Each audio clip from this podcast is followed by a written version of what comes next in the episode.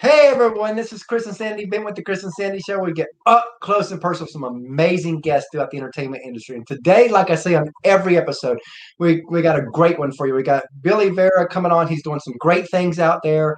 Um, he's an actor, he's a songwriter, an artist, he's an author. So, needless to say, he's done it all in entertainment. And he's got a crazy story, a wild story, he's, he's lived an awesome life. And we're excited to have him on and just talk a little bit about his story and hear some stories that he had. In fact, he told us a Johnny Mercer story a while ago that he Oh, learned. yes. Thought that was pretty cool. It But was. you know, being on St. Patrick's Day. But we're excited to have him on. So Billy, welcome to the show. Yes, welcome. Thanks for having me, guys. It's a pleasure to be here. It's you know, Same here. I like to start the show out the same way right now because you know, in the entertainment industry, it's really tough right now Mhm. with COVID. So how has COVID affected you, and what have you done to kind of maneuver through this crazy new maze we have? Well, you know, uh, all the nightclubs are closed, so uh, right.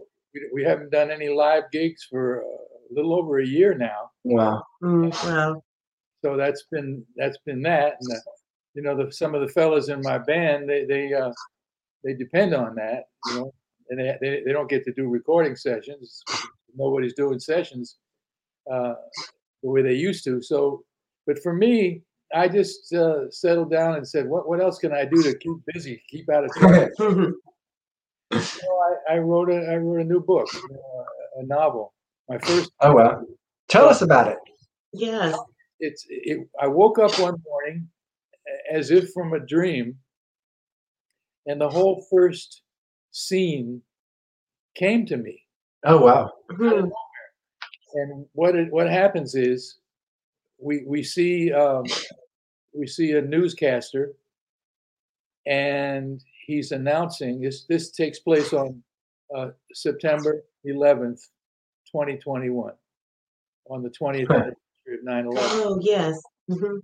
And he says, "I have to terrible news to announce: uh, the city of Los Angeles has just been destroyed by a nuclear bomb by Oh, wow. Mm, wow.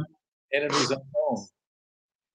So, our hero, if you can call him that, he's a he's a 65 year old guitar player named Johnny Santoro. He's he's hoped to be retired by now on a beach somewhere, but you know he has to work, he has to make money, so he's been playing guitar for Bonnie Raitt. And at last night's gig in in uh, uh, San Antonio, Texas, he met a girl, and they're in the motel, and this news comes over on the TV, and he hears her scream. He comes running out of the shower, and, and he sees this terrible, terrible news. And just as they're watching the, the television, his phone rings, and it's Johnny's uncle Nicky. Uncle Nicky Santoro is the 98 year old head of the New Orleans Mafia. Wow. And, you know, so as any mafia chief will, Nicky sees opportunity in this terrible tragedy Yeah. Mhm. because just as they, just as the mafia made JFK president in 1960, he says, now I can, we can get a president of our own. Oh wow. Ah, His protege, uh, Tony Calabrese, uh, who's a senator in Louisiana, he wants to make him president. So it goes on from there. There's a, a, a love story between Johnny and, and the girl, Paulette. Paulette's a very wealthy girl from a wealthy family in Greenwich, Connecticut. And, uh, and Nicky also sees opportunity there. Uh, was her father uh, is, is the head of the second largest bank in France. ah, So, yes. you know, Nick, Nicky wants some uh, some financing for the election. So it goes on and on, and and uh, and and and we the, the book really study is a study of how these two families come together, along with a third family, which is, is uh, Johnny's best friend and his guitar tech, who who's a, a, a black guy named Pete Holman, who uh, was a former Navy SEAL, and uh, and and and his family, Paulette's family, and Johnny's family, including Uncle Nicky, who's a wonderful character, by the way, uh, how they interweave and they get together and and and it's kind of a even though there's there's a, a bit of violence in the book, Mhm. it's also Mhm. there's, there's a lot of there's a lot of love uh, between these three families as it as it moves on. And it's called Yeah. Yeah. of toothpaste is the name of the book. oh wow. Wow. so you know when you look at the entertainment world, a lot of hosts would ask, "When did you know you wanted to be in entertainment?" But I always like to go deeper than that. When did it click that it was in your blood enough to actually make a career out of all of this craziness? Well, it was in my blood from day one. You know, my my mother was a, a singer. Oh wow.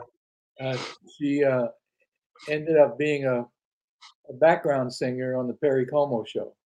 Oh cool. Oh, oh, yes. Yeah, and my dad was a, a radio and television announcer. He was a staff announcer on NBC in New York. Hmm.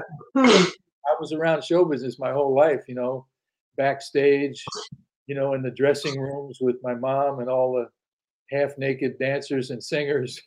As a little boy, you know, pinching my cheek and putting me on their laps, you know, all these beautiful girls. I said, boy, I, I, this is what I want. I want to be in show business.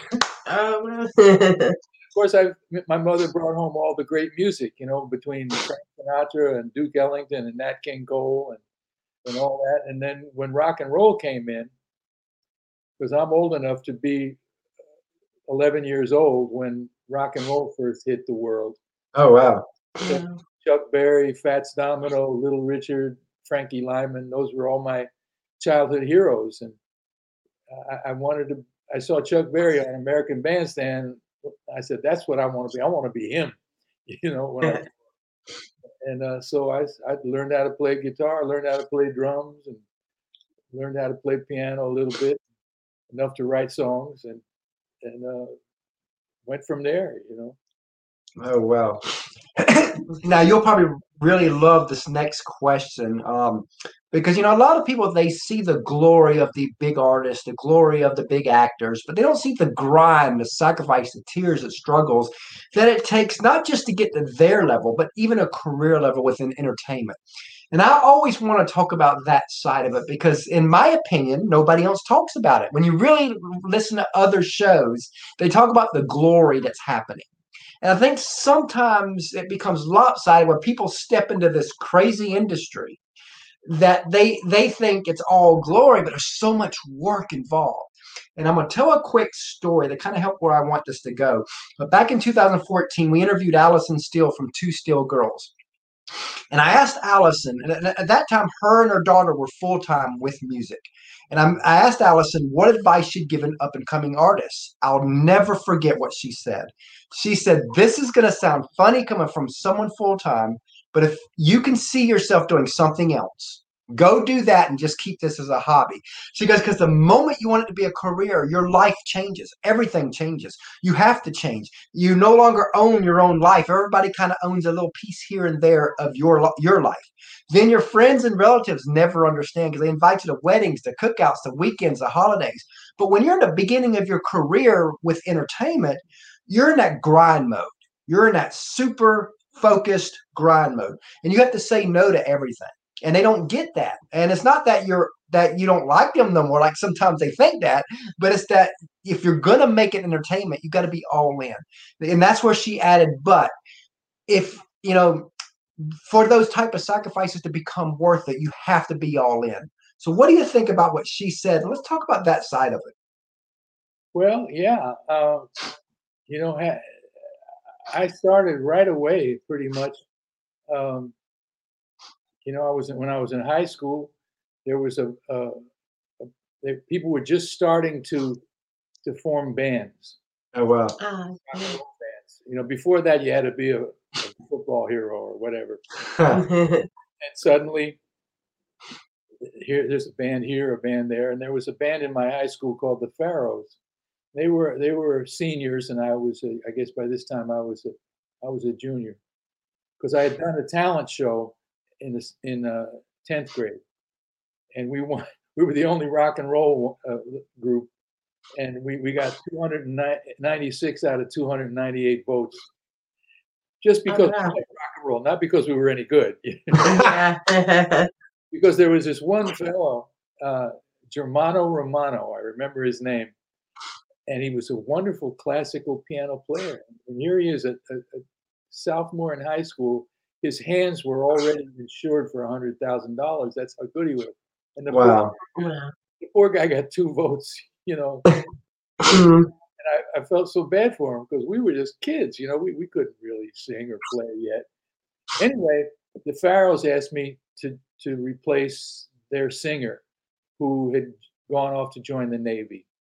And we, started playing all these, you know, Catholic school dances and and stuff like that because you're too young to play nightclubs yet. And we became locally famous.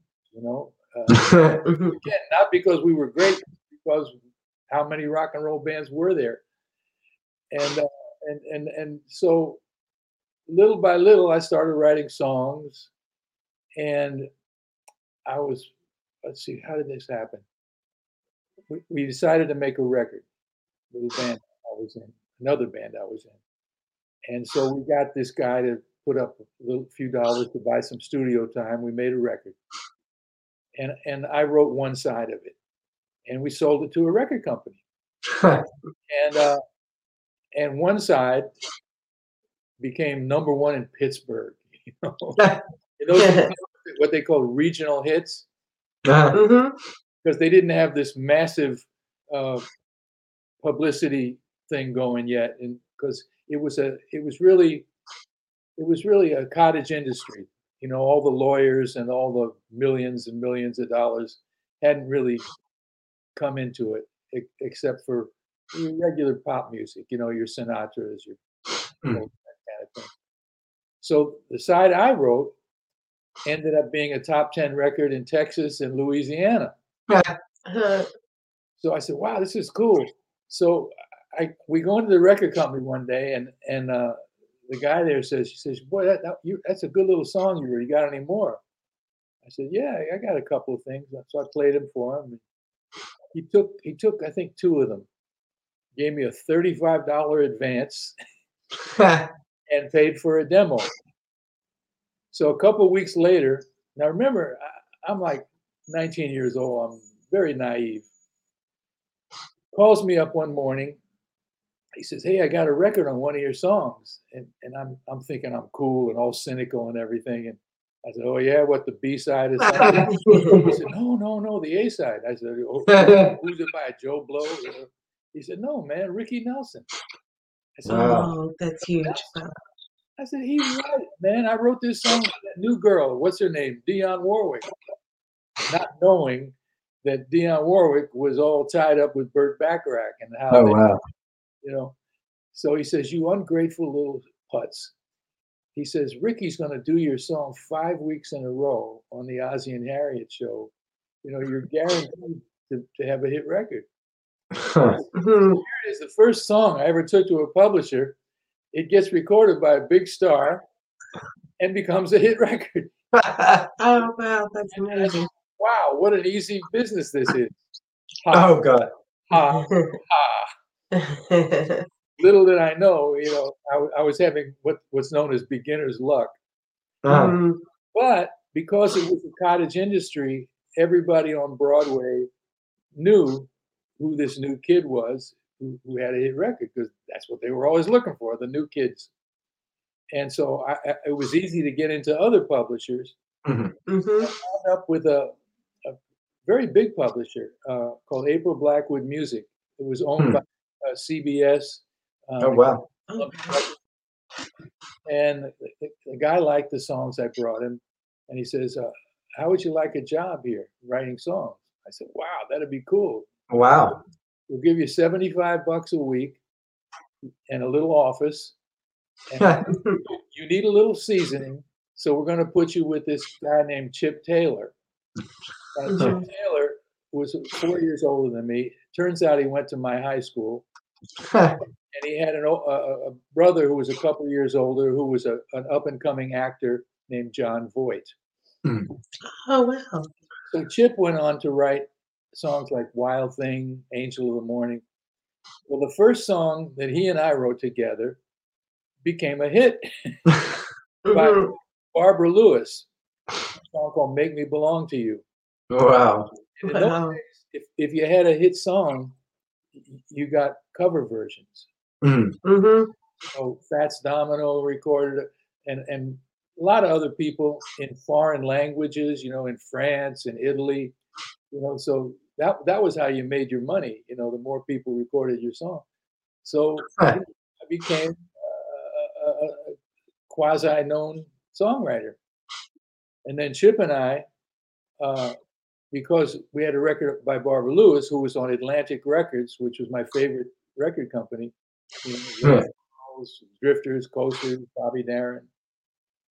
And we had entree to the boss up there, Jerry Wexler was his name. So we wrote a song we thought would be cool for a duet by a couple Uh-huh. of Atlantic artists. So we made a demo of it with some some girl from the neighborhood, you know. So we take the demo up to Jerry Wexler and he pounds his fist on the desk. He goes, Man, this is a smash. He said, Get rid of the girl in the demo and I'll record you on Atlantic. Well, like, this is a dream come true. You know, Mhm. already I had my name in the little tiny print underneath the title of the song. Now I'm going to have my name in a little bigger print, but I got to find a girl. So we were the house band at this one of the top nightclubs in the area, and every weekend we'd we'd play two dance sets, and then we'd back up a, a hit record act. We'd have one hit record act on Friday, one on Saturday, and uh, we'd accompany them. And I became friendly with a lot of the acts, one of which was Patti LaBelle and the Bluebells, who were Oh, on wow. oh records at the time. So one of the girls in the group, Nona Hendryx, had a voice I thought would blend well with mine. So I called her up in Philadelphia. I said, uh, "Hey Nona, you know, Atlantic Records wants to record a song of mine as a duet. You want to make a record with me?" She said, "Sure." So she comes up and we record the song. Well, their manager gets in on the act, and he's he's afraid that if Nona and I have a hit, that she'll leave the group and blah blah blah. Meanwhile, Patti and the girls they they wanted us to sing together because they didn't have a guitar player, and they said, "Well, no, no, if Billy could be our guitar player, and then he and Nona could sing their hit, we could sing our. oh hit. wow. We get more money for the act, you know." yeah, that makes sense. Makes a lot of sense. Eh, well, not to the manager. So now we had to audition 20 more girls, and they all they were oh, you know okay, but they sounded more like they should be singing Stephen Sondheim songs, you know, like something like that. Mhm. So we're just about to give up, and Jerry Wexler calls up. He says, "We got this girl named Judy Clay. She's uh, uh, a cousin of Dionne Warwick. And, and take a listen to her, see what you think." So uh, she came up to audition, and she's like 14 months pregnant. You know, she's big as a house. and this big voice. She was she was great. But she had a terrible attitude, you know, because you know, Oh like, wow. Well, Dionne had already become a star. You know, Dionne's sister Dee Dee Warwick had had some hit records, and their, their, her aunt Cissy Houston, you know, Whitney's mother, uh, yes. Sweet Inspirations, and Judy, who had been the lead singer in the gospel group, the family gospel group, she couldn't get arrested, you know. And Mhm. So after she leaves, they say, "Wow, she sings great, but man, can you handle that attitude?" I said, "Yeah, I got a sister like that. I can handle." it." So we recorded it with Judy, and we had a hit record wow. Mm, called "Storybook Children." Uh, we were the first racially integrated uh, male-female duet to have a hit record. Wow, cool. Oh, So very we, cool. we get an offer to, at the world famous Apollo Theater in Harlem, which is the pinnacle of black show business. hmm Yes. So in those days, the Apollo was a, a seven day a week, five show a day. venue. Wow. Doesn't, it's not as hard as it sounds because all the acts did about three songs except the- Okay. you know, the star did 20 or 25 minutes, and everybody else did about 13 minutes, 12, 13 minutes. Anyway, we get to the theater for rehearsal, which they had a beautiful, wonderful uh, house band there that backed everybody up. So the stage manager was a fellow named uh, Honey Coles of the famous tap dance team Coles and Atkins. Huh. He looks at me and he says, "Oh," he says, "You know, Harlem hasn't seen you yet." oh, wow. He says, "But I got an idea." Now, this bear in mind, this is one month after Martin Luther King was murdered. Oh wow. oh, that time period. I Yes. a little leery, you know. hmm There was riots going on across the river in Newark, New Jersey, you know. So he said, "I got an idea." He said, "He said, Billy, uh, you enter from stage left, and Judy, you enter from stage right.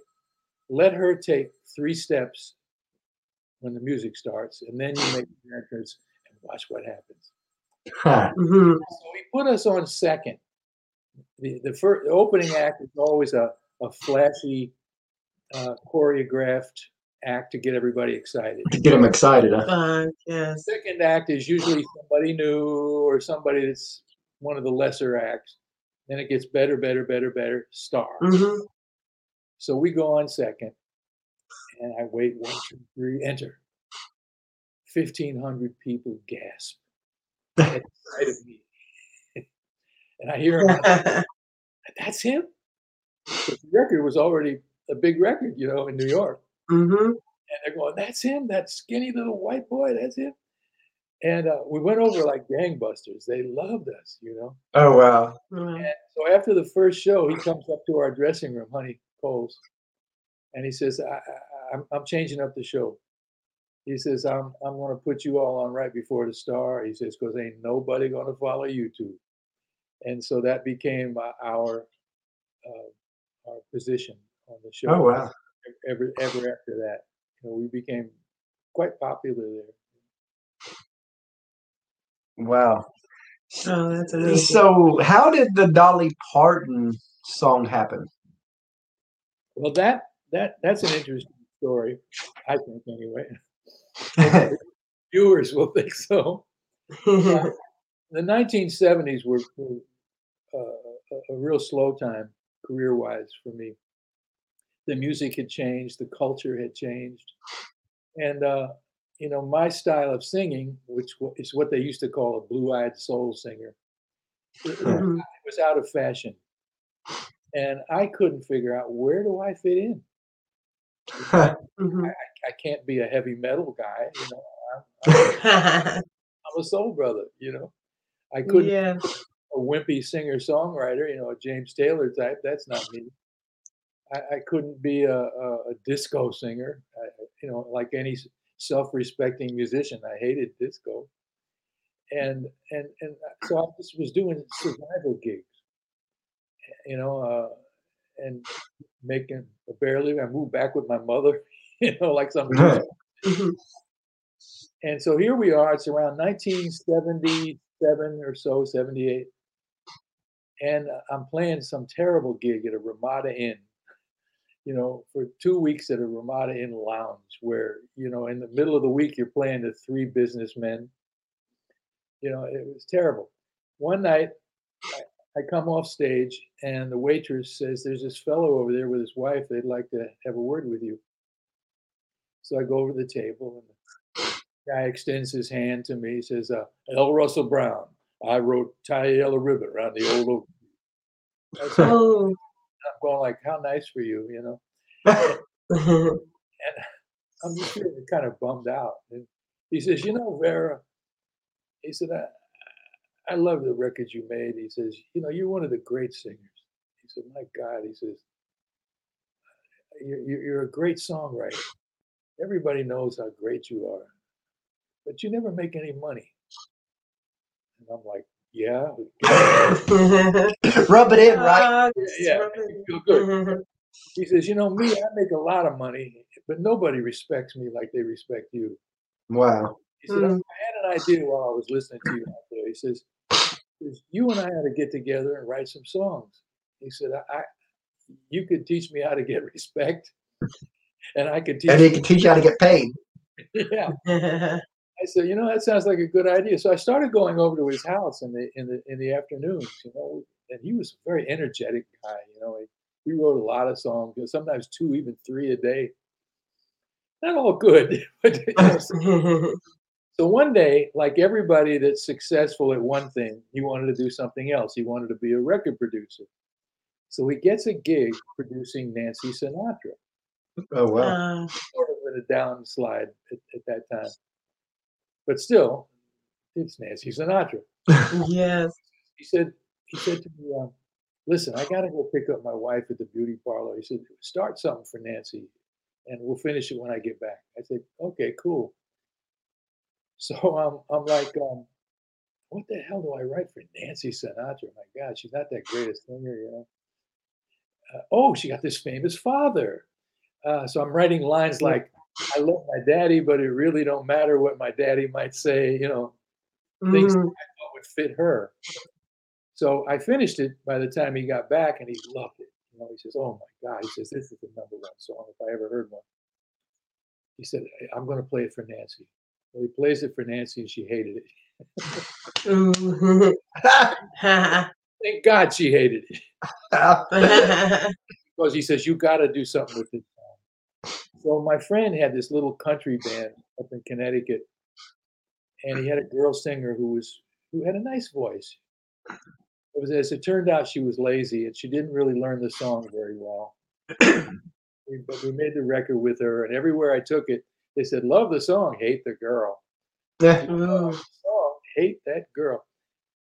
Last guy on my list, literally. The last there was nobody after this guy. Charlie Koppelman was his name. He said, Love the song, hate the girl, but we're recording Dolly Parton next week. Mm-hmm. Get, let me have the song for Dolly. He said, I'll guarantee Wow. you the Wow. same." So I didn't trust him, which is why he was the last guy on my list. And I said, Charlie, give me some money, you know. So I figured he'd give me a couple of hundred dollars, you know. I didn't even look at the envelope when the girl gave, gave me the check that he wrote or she wrote. So I'm in the elevator and I was I had my little girlfriend with me that day and she says, Give me that envelope. Going down in the elevator, you know, and she opens it and says, Holy shit, baby. He gave you twenty five hundred dollars.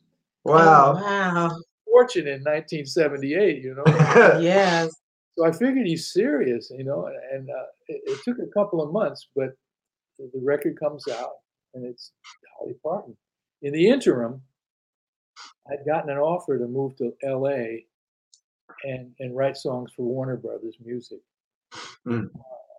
Uh, so I'm driving out with everything I owned in my car, and on the radio, I'm going across Route 10, and uh, every 20 minutes they're playing my song wow. I hadn't had a hit record in nine years.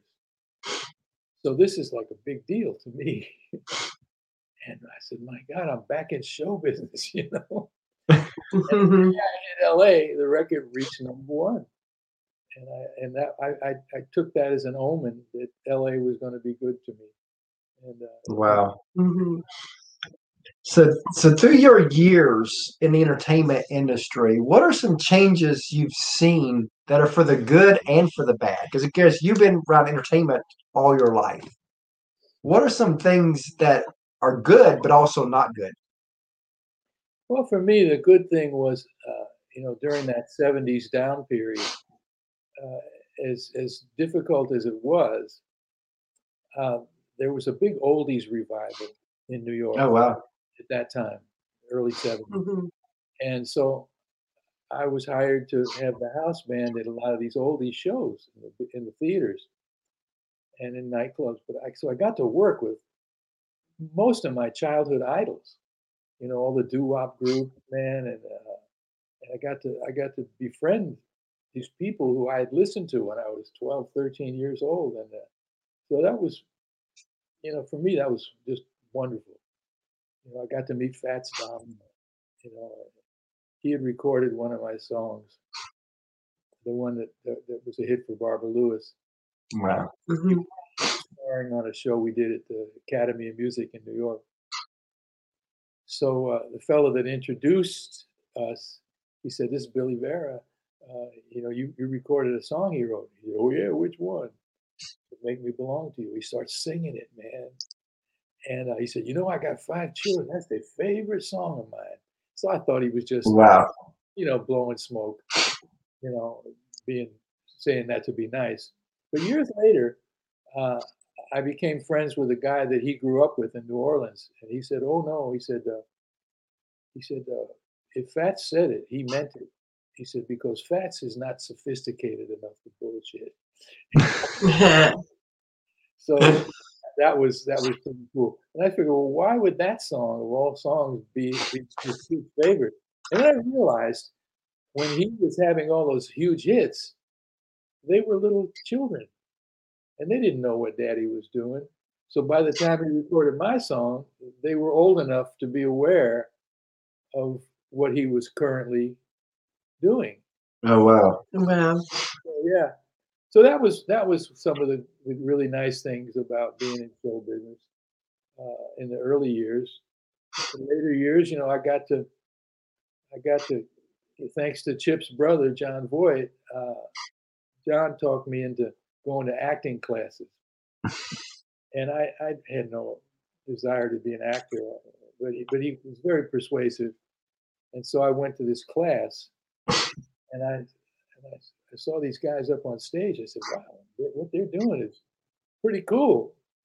Mhm. I mean, they- they're expressing themselves, and and, and the, the method of uh, the acting method that this fellow David Proval, you might have seen him in Sopranos, and Oh wow. Mhm.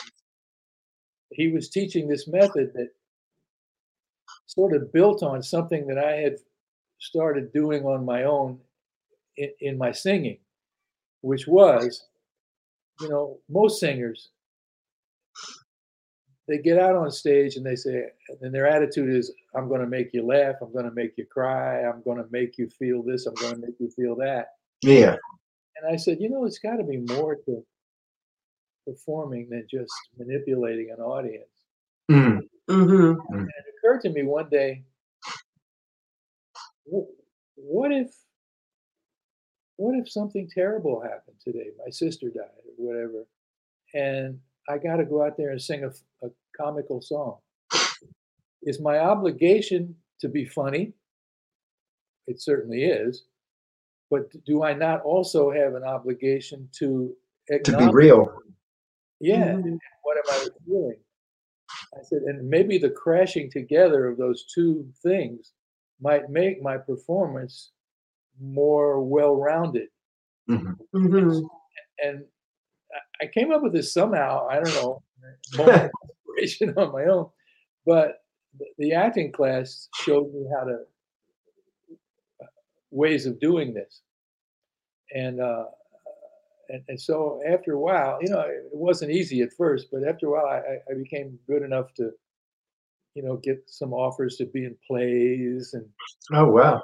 TV shows, and then finally some movies and stuff, and uh, and so it, it became a nice little sideline to to have uh, in my back pocket when the music was slow.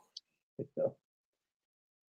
So that wa- that was a that was a good thing. When it comes to entertainment, it's kind of kind of good to be uh, good at several different things within entertainment because, like you said, you know things are going to slow down in one area. Well, if it does, you could pivot. Exactly, exactly. I, I figured that out. Uh, You know, the more things you could do, you know, one one year. You know, my mother. One of the great pieces of advice my mother gave me when I started out. She said, "If you're going to be in show business, remember it's a business of peaks and valleys. know, Mm, Yes. One year you'll make a bundle, and the next year you won't make anything. She said, So always live below your means." Mhm. Mhm. 'Cause so- Wow. so many performers, and I've seen it myself. You know, that they'll make that bundle, and the next year, and they'll buy the big house, the big car, And then nothing the next year. And then, and yeah. then That's like MC Hammer. You know, he made I think it's seventy million dollars and went bankrupt. And from the story that I read, had to do with that he basically took his hometown with him. and paid almost everybody on his thing like six figures. And when he, when the numbers started coming down, he couldn't say no. Yeah. So he was still paying people even though the money wasn't coming in, and Mhm. eventually lost it all. Well, that's not an uncommon story, you know. Sad to say. Uh, he did. He, he could have used my mother. And that's like with this show. You know, when we, we launched this show January of 2020, right. and, and it was going to be, and it's funny, you're going to laugh at this, but it was that the original plan was an up and coming um, country artist interview show. That was the original plan. Then COVID the hit. roots of it. Mhm. And next thing you know, it went from a country music interview show to a full inter- music interview show. All genres. Then we had a big month in August of last year. We interviewed 44 musicians. Wow. And it slowed down in September. And I got so It because of a lot of people were starting to finally get gigs again. So it was getting harder to book. And I told Sandy, um, I got so used to doing so many interviews. It's like, how are we going to fill in these gaps? And I came up with this crazy idea. I was like, I wonder if the acting world would would take us in like the music world has.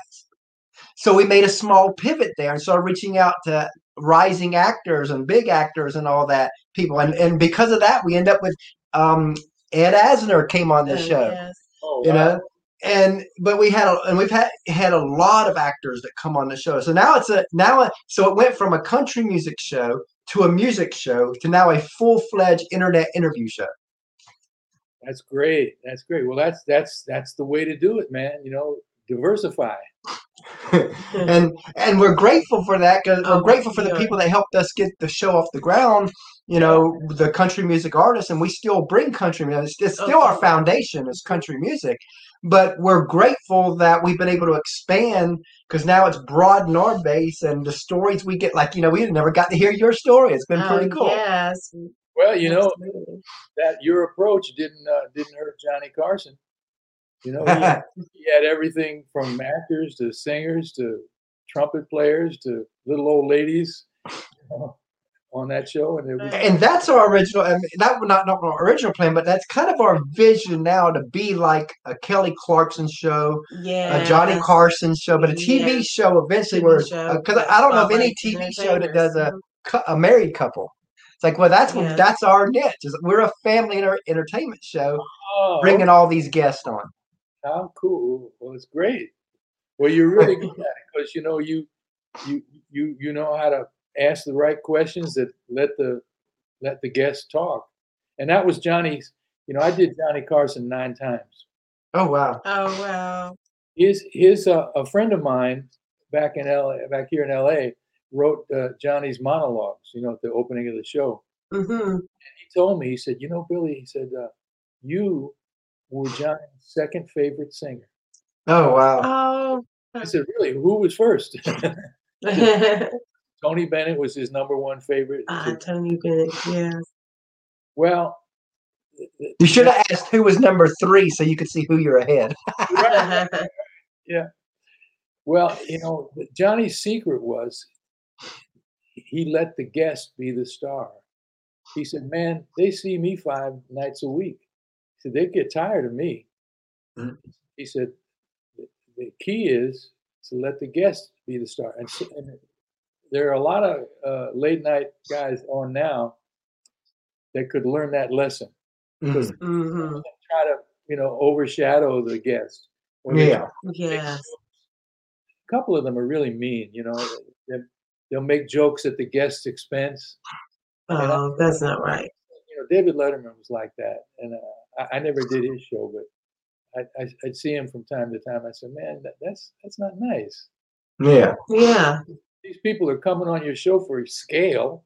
You know, hmm coming on your show for three hundred dollars or whatever, and uh, and and you're making fun of them. You know, that's hmm not cool, man. But Johnny wasn't like that. You know, he he was always uh, he enjoyed the performers. You know, and he he he he was good. He was like you. He was he would he would ask a question that would get them to talk. You know, and, and that was his secret. That's why John, there'll, there'll never be anybody as good as Johnny Carson.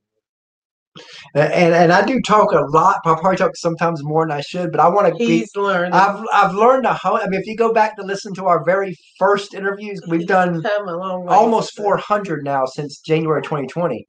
Um, so I've come a long way. But the very beginning, we had an hour and a half shows.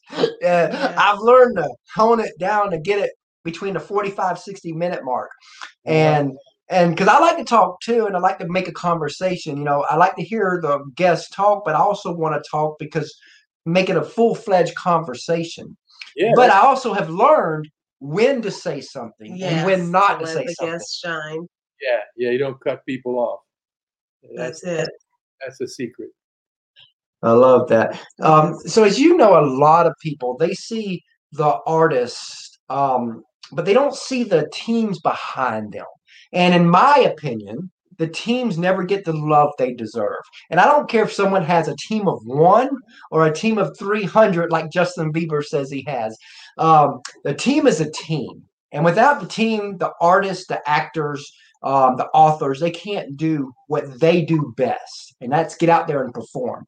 So if you want to take a few moments just to tell us about the team that helps you be who you are. Well, of course, I start out with the the band, you know, the Beaters. Uh, un, we we just lost one to COVID. Uh, Oh wow. Oh, sorry I'm to hear sorry that. to hear that. yeah, Jerry Peterson, who uh, who played that iconic saxophone solo on "At This Moment," uh, he he passed away from COVID. Oh no. But uh, yeah, I mean, I've, I've kept those guys going, and they've played behind me for 40 years now. You know, Wow. Wow. I mean, there have been changes, of course. You know, this one gets a better job, paying more money or whatever. But I got some guys that have been with me that long. So it That starts. shows you're doing something right. Well, you know, I, I, I you know, it's it's certainly not a, a gig that that anybody's going to get rich off of. That's for sure. But they like they like the music. Uh, the, the guys always say they they they love playing my songs because they're not they're not cliche ridden, you know, typical songs, and they're they're so they're more interesting for musicians to play uh, apparently. So there's that, and of course, uh, you know, uh, we have your agents, you know, get you get you little gigs here and there. I, I I've- I've had a a voiceover career as well, Oh wow. like what my my dad did, you know, doing commercials. I used to do all the the, the network promos for CBS, the comedy promos, Oh, about five years, and I've I've done tons of, of voice commercials, you know. So my agents there have really done a good job, Sutton Barth and Vennari. Uh, and of course, my music agent's been with me for over 30 years. Danny Wow. mhm. I'm, I'm pretty loyal. Uh, sometimes I've, I've been too loyal. Uh, people that have outlived their usefulness, but I, I, I kept them on. Uh, and most most important is is a woman named Tamela D'Amico, Mhm. who, who mainly a, an, an actress, singer, model, uh, uh, influ- what they call influencers these days. Yeah. yeah. But she sort of watches out for me. You know, she she she she she sort of has the role that a manager would normally take without being called a manager, and uh, Mhm. hmm and she's one of the smartest people I ever met. So she's been a great, great help in getting me into areas that I might not have gotten into. Oh wow. My first, my first book, people had been after me. Why don't you write an autobiography? Why don't you write? And I said, "Oh man, uh, you know, it's too much trouble. Nobody cares about my story." Yeah, but you got so many great stories, Billy. You know. So finally, I got tired of of, of listening to people yell at me. So I, I had gotten, uh, I met with some uh, literary agents, and they all said the same thing. Well, you're, you know, your stories are good, but you're not a big enough name. You know, Yeah. Yeah. it'd be hard to sell you. So, so I, I just went ahead and wrote wrote the book. Eventually, this is several years. It's- Mhm. And so Tamela just would not take no. She took it to all these different publishers, and she finally got, you know, a good sized publisher to put it out. Wow. Yeah. Mhm. Done Pretty well. People really love it. You know, uh, it's called Harlem to Hollywood, and uh, it's, you know, my life story uh, in and out of show business. And um, then, and then a documentary was made, also called Harlem to Hollywood. The Wow. Harlem Hmm. because I got first got known at the Apollo, and then, of course did pretty well in Hollywood. Uh, and uh, and you can see the movie on uh, on Amazon Prime Oh, cool. Oh, or on uh, it's on Tubi, uh, a couple of those other places. Um, the book Harlem to Hollywood is available on Amazon, and uh, so that that I, I knew I could write because I'd written a lot of articles. You know, I, I I'm sort of uh, I'm sort of an expert on on old rhythm and blues and rock and roll, and I've written a lot of magazine articles on on the old music and a lot of liner notes. I eventually won my my only Grammy for writing uh, Wow. notes on a, a Ray Charles box set. Oh, wow. mhm. Yeah, wow. 2013. So, uh, you know, my, my, by the time I wrote the book, my writing had gotten fairly good. And then last year, I got an offer from another publisher. Uh, they, they were BMG. They were doing a series of of books about little independent record companies, both old and new. You know, they the new for the one of the, one of the new ones they put out was on this uh, label called Sub Pop. Mhm. in Seattle, and then did one on this old label called uh, Excello Records. Well, they asked me to do one on Specialty Records. because I had I had worked as a consultant for Specialty. Specialty was the company that gave us Little Richard, Mm. Wow. Sam Cooke, Lloyd Hmm. Price, and uh, a, a lot of really great rhythm and blues and, and, and rock and roll artists. Uh, and it so happened that I was still friends with the founder of the company, a man named Art Rupe, 103 years old, and he's Wow.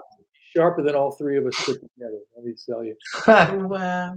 He, he started the company in 1945, right after the war, and uh, and and it became one of the most important of all the rock and roll record companies, right up there with Atlantic and Chess and Sun Records. And so, you know, I, I wrote that book. It's called "Rip It Up: The Specialty Record Story," and of course, having Rupe, uh, he he wrote the foreword for me, and of course, I if I if I got stuck, I'd call him up. You know, say, "Hey, Art, do you remember?" And he had an amazing memory. You know, I, I only caught him once with something that he didn't remember. Mhm. That that's pretty good for a 103 year old man. wow. Yeah. Second book, and then of course this I decided to say, well, if I could do that, maybe I could do a novel. You know, and, and a, a dollar for toothpaste, and they're all available on Amazon. all the. Wow. You know, speaking of teams, we have a third co-host, our nine-year-old, that we let come on the show and ask. His name is Christopher. He always comes on and asks a couple questions, so she's gonna go get will him. get him. And we've got a two-year-old daughter that, when she gets older, she'll be plugged into the show too, because Cool. we are a family show, I'd say so. and, and that's how we went. How often does the show run? We do a show every day, six days a week. Every day, six days. There, there, and there are times we do two a day. wow. But but but I try. we- But I was like like I said in August we did forty four that month. But I try to tone it down. We're, we're trying to kind of keep a pattern where everybody knows at two p.m. Eastern for the most part we're doing a show. oh, okay. So we're on live right now. Yeah. Oh, okay. Christopher, I recognize you anywhere. Yeah. Hi, Billy. What's your favorite food? My favorite what? Favorite food? Favorite Food. thing? Food. Food. I bet you it's the same thing. You your favorite pizza. Mine is pizza. I knew it. I knew it. what do you like on your pizza? Uh, pepperoni. I'm a, I'm a sausage guy. I- I- It's funny. Usually he says pepperoni and sausage. it usually does, yeah. He likes pepperoni, likes pepperoni sausage, so it varies. Uh-huh. yeah, no, I like it. I like nice Italian sausage. Mm, that sounds good. Uh, Yes. very nice. All right. What's your fa- favorite TV show? My favorite TV show? Well, lately I've been watching uh, a lot of Netflix. Mm. You know, so uh, I- there was, of course, those those shows come and go. You know, maybe ten episodes, and that's the end of it. But I liked one a lot called Babylon Berlin, and I hmm. liked another one called Peaky Blinders. Oh wow.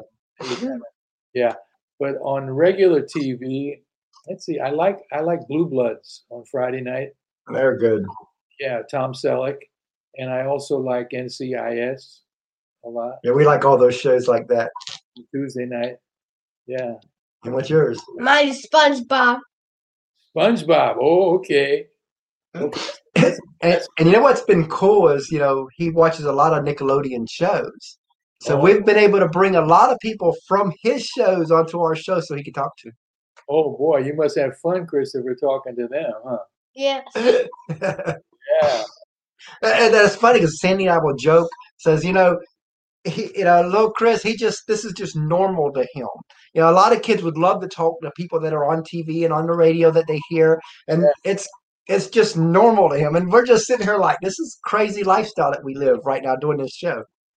Christopher, have you uh, have you ever spoken on on here to uh, people that do the voices on the on the cartoon shows? You trying to? remember? I think he I did think one. he did. Yeah, I think we did have one. I think we did have one. We've done so many shows; it's hard to keep up with who's Yeah. who. I But bet I'm almost sure we did one. Yeah. I Yeah. bet it's I bet it's really strange to hear that voice coming out of a real face instead of a, a, a cartoon picture, huh? Yeah. Right? Bye. Thanks. Okay, buddy. You be good. yeah, he he loves this part. You know, we've done, like I said, we've done. Probably next month we at 400 shows that we've done, um, and That's right. out of all the shows we've done, there's only been probably less than five percent, probably less than one percent that he's not been on, and and usually he's not on when it, maybe like in the middle of the thing something happens where the guest has to all of a sudden say, you know what, I got to go. You know, we've had a Yeah, few incidents where that happens.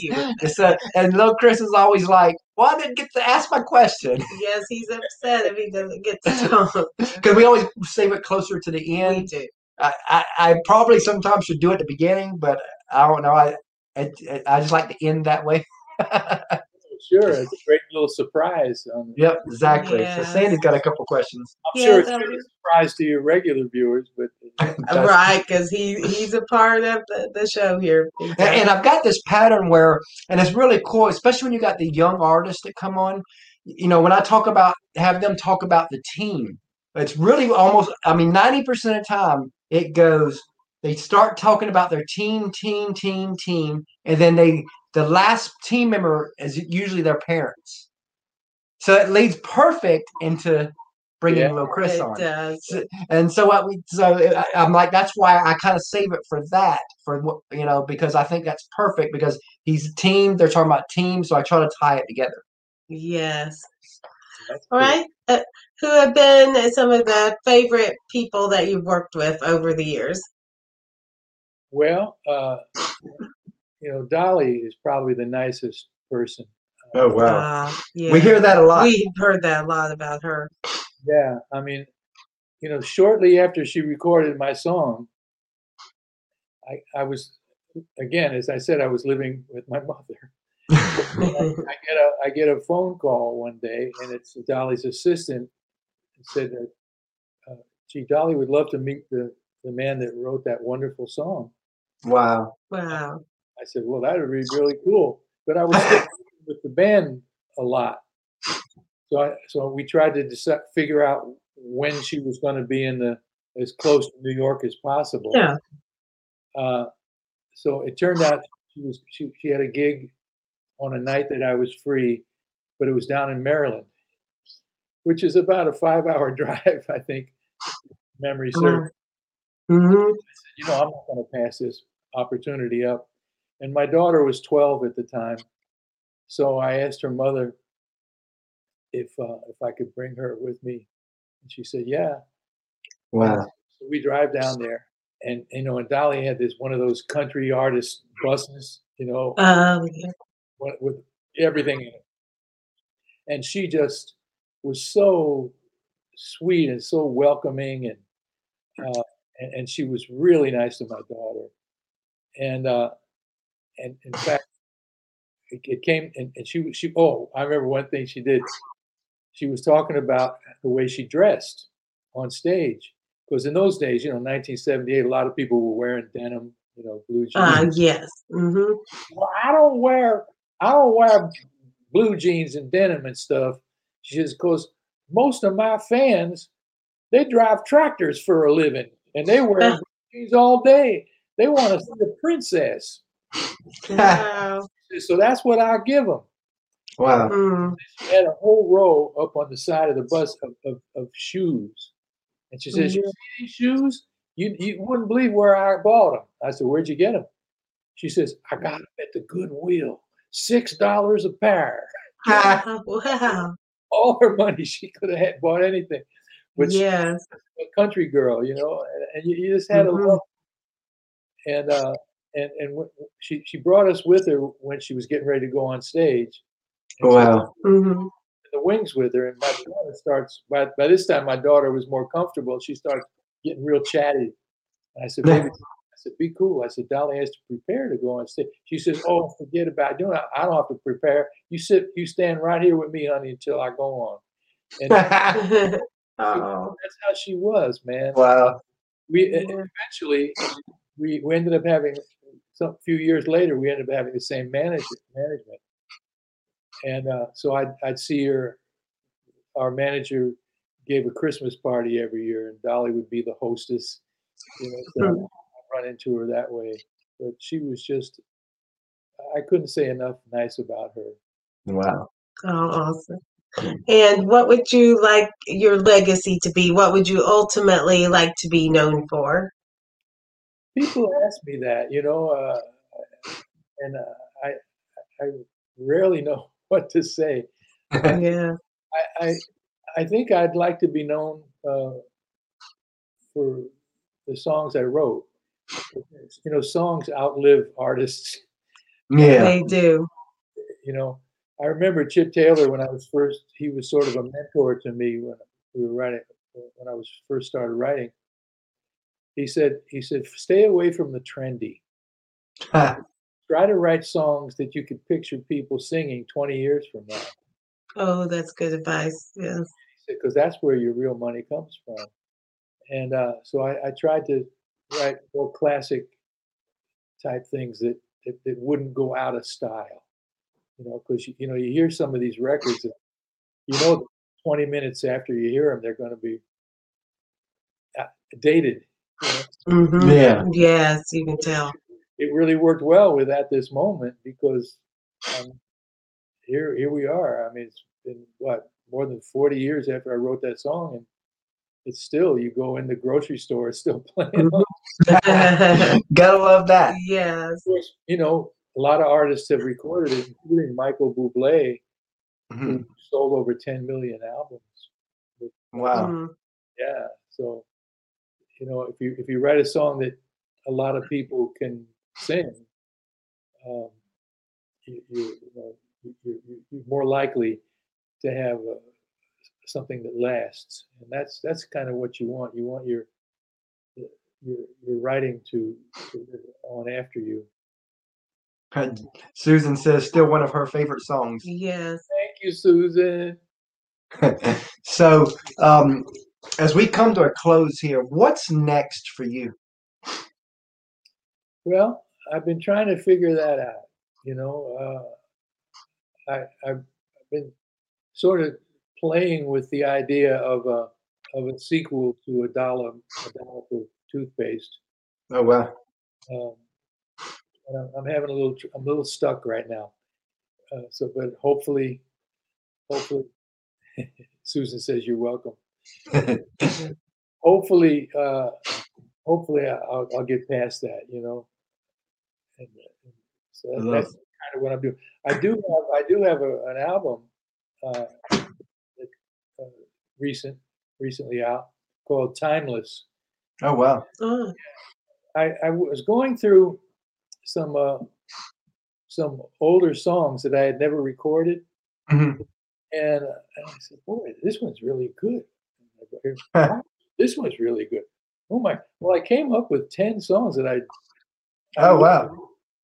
And for for one reason or another, I had never gotten around to recording them. And as I said before, they, they were they were the kind of songs that don't That's why it's called timeless. Huh? it, and that's why I called it timeless. Yeah. So I went in. I I said, you know, I'm going to do this myself. I'm going to I'm going to get the best musicians in LA I can find, and I'm going to get a really good little studio. And we're going to go in and we're going to make it like the old-fashioned ways. I had all the rhythm section, you know, the guitar, bass, piano, and drums.